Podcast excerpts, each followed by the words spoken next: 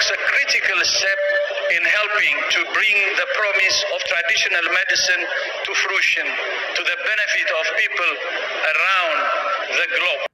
For many millions of people around the world, traditional medicine is the first part of call to treat many diseases. In an ideal world, traditional medicine would be an option, a choice offered by a well-functioning, people-centered health system that balances curative services with preventive care in harmony with natural environments. These are the words of Dr. Tedros Adhanom Ghebreyesus, Director General of the World Health Organization, spoken at the groundbreaking ceremony for WHO's first Global Center for Traditional Medicine in Jamnagar, Gujarat on April 19, 2022. Clearly, the global spotlight is now on traditional medicines, which is now seeing growing adoption and acceptance in different cultures and societies around the world. This is Rutam Vora, Special Correspondent, The Hindu Business Line. Welcome to the BL Podcast. WHO says that about 80% of the world's population uses traditional and complementary medicines. These include the centuries old Chinese Tuina therapy, the traditional Japanese Kampo medicines, African herbal medicines, and Indian Ayurveda, Siddha, Unani, or homeopathic therapies, and many more. Not just that, many modern medicines too have their roots connected to the traditional medicines. Did you know that the discovery of aspirin drew on traditional medicine formulations using the bark of the willow tree? Also, the contraceptive pill was developed from the roots of wild yam plants. Further, the child cancer treatments have been based on the rosy periwinkle.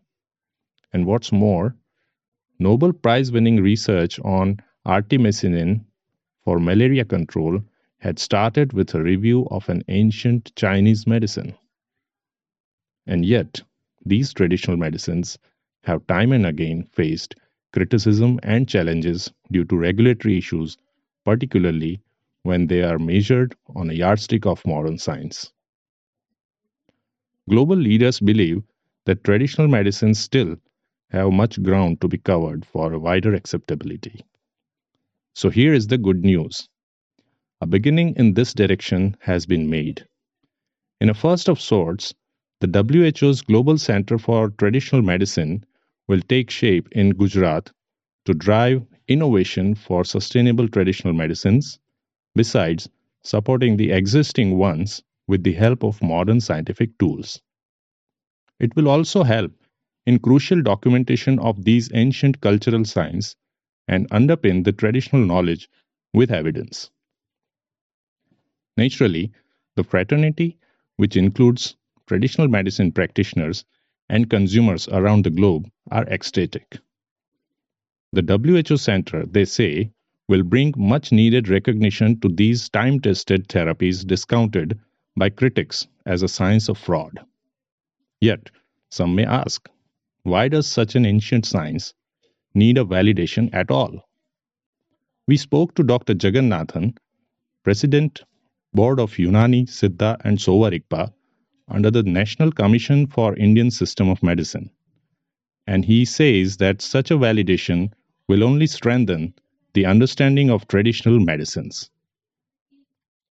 The WHO has called for more study in this direction to help bring the benefits of traditional and complementary medicines into the wider use.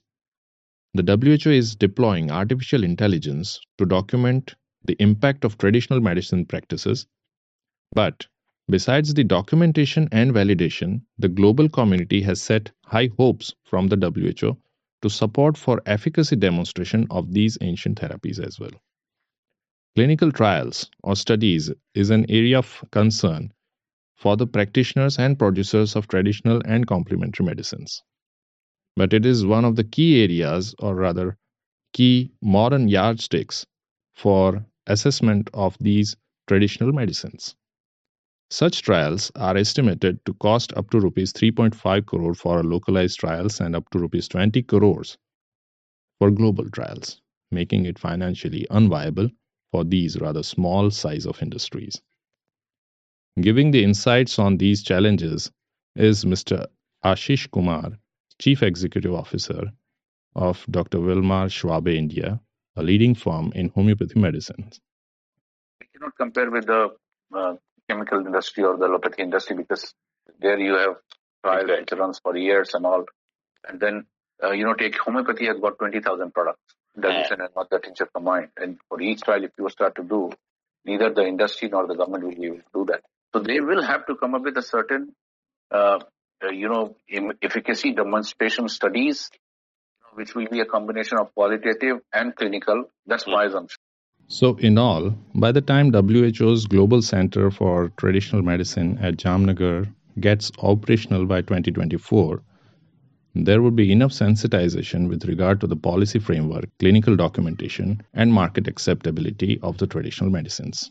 But much hope is pinned on the direct involvement of the global agency like WHO to help unravel the secrets locked in traditional therapies for the generations to come.